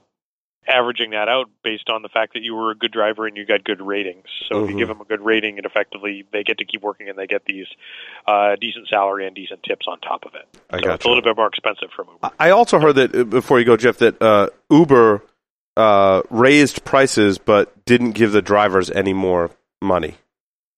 It was more expensive for Uber, but the drivers didn't get that. So there's a lot of a lot of stuff happening with this service. Also, Uber had that automated automated car that got into a crash, which was some bad press for them. I don't know how much FUD there was behind that as well, but that was some other Yeah. things in the news. So, uh, Jeff, sorry, go ahead. Uh, So I actually heard a, a news story on Uber. I think it was just today, um, disturbing in a whole different way. But apparently, in large city centers, it is becoming more and more common for people to call Uber rather than emergency services. So Interesting. You know you're having a medical crisis, medical emergency. They're going to take an Uber to the hospital. So they're calling the Uber to get to the hospital. That is uh, an interesting security scenario, right? Yep. Yep. That's very Very well, and they were they interviewed a, a, couple people that had done it, and one one woman I think was pregnant, and so she had gone into labor, and she wanted to get to the hospital fast, so she called an Uber. but somebody but somebody else apparently had cut their hand very badly. They were bleeding profusely, and they didn't want to get blood in their car, so they called an Uber, and that driver actually refused them. As they sat they, there and they bled. to do that. They do. Yep. That's interesting. So Uh, not, not at all security related, but fast. It's fascinating when you come up with new business models. yeah. The the, the thing that the nuances that you encounter that Right. you never thought of before. Well, and because it's interesting, Jeff. Along along those lines, uh, gar, gar, Garadget, gar, Garadget, gar, Garadget, bubber? Garadget, Garadget, Garadget. Garadget. Uh, they they make automatic uh, garage door openers uh, that are IoT devices, and apparently there was a user that was having a bad experience and it wasn't uh, operating correctly, and posted some nasty messages uh, in an Amazon review, and posted some nasty messages using expletives as well uh, on the company's website. And the support person at G- Garadget, or however you say that, um, actually disabled their account because in the IoT world, as Larry, you and I have talked about, Larry's talked about in his recent presentations, is it's all connected to the cloud, right? Like all these devices, like have an account in the cloud. Like disabled the dude's account so he couldn't get into his garage. Which I thought was a very interesting use case when we talk about IoT. Is if you piss off the vendor. I mean, Larry and I use Arlo, and I did a, a segment. We'll we'll have to do a follow up segment on on Arlo as well. Um, when you use Ring uh, and any number of these services, um, you're logging into their cloud infrastructure. You know, it has an app, but the app is using an API that's in the cloud. Uh, They very well could just turn off your account, right? And you don't have access to any of their services, uh, and do that at their own discretion, which is, uh, I think, underscores why with uh, security cameras, uh, people always uh, advocate and get really mad if you can't keep your recordings locally. Um, but also is very interesting when we talk about IoT devices. You know, God forbid someone turns off access to your refrigerator or something. So, and this isn't even someone hacking it. This is the actual the company themselves saying, "Nope, you don't have access anymore." So what was the upshot? Did the uh, service guy get in trouble? Did the you know what did what did the customer end up doing? the customer ended up seeking uh, Amazon to send the device back and get a refund because essentially the customer said it's not working anymore. So therefore, I want a refund. Not a good way to treat your customers, even if your customer is being a big jerk. Not very good press for however you say that name, Yep. Garage. Customer, customers, customers being a big jerk, and then uh, uh, company being a quote petulant child. Yes. Yes, the exchange is, is detailed in the article uh, from the BBC that's in the show notes. So I guess the moral of the story is like don't piss off uh, your cloud IoT provider because they'll just turn your access off. Or don't piss off anybody. That is a strategy as well. A difficult strategy to live by, I find sometimes. Tis true. What else is going on out there, Jeff, Larry? Um, so some of the other ones that uh, that uh, that I saw there, um, you had some of those same very same uh, stories there. Um, I, I want to say I had another one that was interesting. Let me uh, see if I can pull this up here. Uh, let's see. Uh, some stuff on some additional Samsung TV stuff, and I don't have a lot of detail um, specifically around some Samsung TVs that was presented at Infiltrate Con uh, today. There's uh, a couple of zero days uh, being, or a zero day being released, and along the lines of there is a single device whitelisted uh, that can connect to the TV and has uh, elevated rights, and it's based on MAC address. Interesting. So apparently, all you needed to do is just make your MAC address that MAC address, and you can connect to the TV and access it with uh, significantly fewer restrictions. Is that a Sa- Makes is a- that makes you a Samsung? Mac Daddy? Is What's that is that specific to a manufacturer, Larry, or Samsung. Samsung. wow, that's like three really bad news stories Yep. for Samsung this week. Well, I guess the first is is not just specific to Samsung with the the TV broadcast, but certainly the firmware, and then this other one that uh, infiltrate. Which is, is that the one in Miami? Dave Aitel's that's Dave Aitel's so. conference. Yeah, so. yeah. yeah, yeah. There's apparently some really interesting stuff coming out of Infiltrate today. Awesome. But uh, some of the other stuff, uh, uh, Schneider Electric, uh, they're one of the large PLCs, PLC manufacturers providing uh, lots of SCADA and ICS gear. Um, yet another set of problems with their um, Modicon line of devices with some hard-coded passwords embedded in their firmware that can't be changed. Um, and, and you start thinking, you know, I've I've spent a lot of time reading the the countdown to zero day, which was the recount of um, uh, Stuxnet, and I'm almost done. I've got like 45 minutes left of the book, uh, audio, and then uh, Jeff, what was the other one that you were in? Oh, uh, Dark Territory. Dark Territory, and you know this is all the same stuff that we're talking about for for these types of attacks, and used all over the place in various ICS systems, including um, uh, critical infrastructure. So this becomes really scary to me. It's I, I have to chuckle that you're describing how much you have left in the book in terms of minutes rather than pages.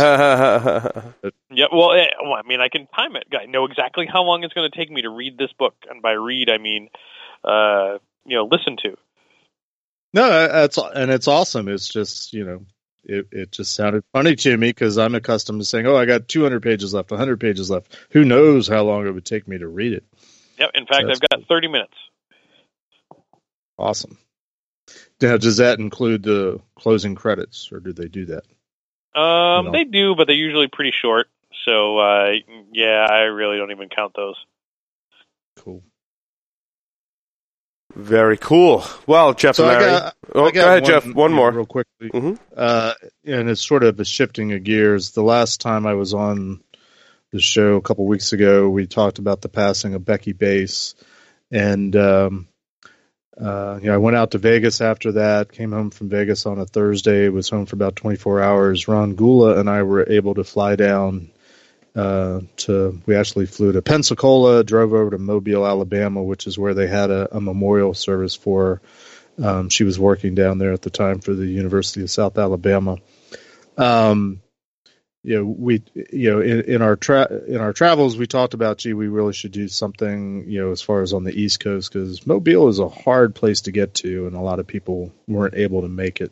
So the other link that I have up on the on the show notes is uh, an announcement and an invitation we're going to be doing on May seventh. Uh, uh, you know, a time of remembrance for Becky for you know people in the D.C. Maryland area, primarily ex NSA people, current NSA people. But you know, it's certainly an open invitation. It's a whole lot easier to get to this area than it is to Mobile, Alabama. So if anybody has an interest in going, I believe it's from one to four p.m. and it's at a it's at a beer place called Jailbreak, which if you're in the area, you, you're probably familiar with Jailbreak. So I just wanted to throw that out there and let people know about it if anybody is uh, so moved or motivated to to come and have a time of remembrance for Becky. Thank you, uh, Jeff and Larry, for uh, participating in this edition of Paul's Security Weekly. Uh, and uh, certainly having a remembrance in a, a more easy to get to place is a, a, a really nice thing to have. Uh, so I do encourage people to attend. And certainly there are a lot of people who knew Becky that are in that area, Jeff, uh, as well. So I'm Oh, yeah. assuming you're you'll be in attendance to that. Oh yes, yep, I'll be there. Excellent. Well, thanks everyone. And, uh, and, Oh, uh, just a real quick one, Paul. I'll be Yeah. at B-Sides Orlando on Saturday and doing a, a presentation in a style that I've never done before, which you hate, Prezi. And uh, going through this presentation, I started scaring myself because I'm telling a telling a really great story about two-factor authentication, sweet. and it's uh, I heard a rumor that John Strand's going to be at B-Sides Orlando. Is that true? I wouldn't be surprised, uh, given that he is going to be at SANS Orlando the following day. Um, let me. So, Beau Bullock uh, at Black Hills is giving a talk uh, there. Uh, let's see. Uh, Tim Medin is giving a talk there. John Strand is giving a talk at 2:30 p.m. immediately See? following me. Rumor confirmed. Rumor Yep, confirmed. and then immediately following John Strand is Deviant Ollam. Wow. So Hey, and, and next weekend is uh, B-Sides Boston, and I think uh, we're going to have quite a contingent from the show there as well. we will. Um, myself, um, I think Riley, is- Sam, and Keith, uh, who all work for Security Week, will be there. I believe that's the four of us. We're, we're driving up on, on Saturday morning. Uh, Jack will be there. Jeff, you'll be there. Uh, Yep. So it'll be it'll be good times. Be good times. Yep. Yep, yeah, I get, we're gonna uh, party. I get, I get I get pinged to uh, fill in for someone that uh, that had to had to cancel on them last minute, and uh, unfortunately, it's the the day I come back from Orlando, if I recall correctly, so I wasn't able to make it. Oh, we would have had a, such an awesome time too, Larry. Yep. yep.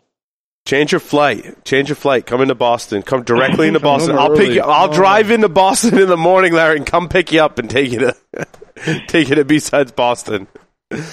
Uh, well, thanks everyone for listening and watching Paul Security Weekly. We'll see everyone next time. Larry, take us out. Over and out.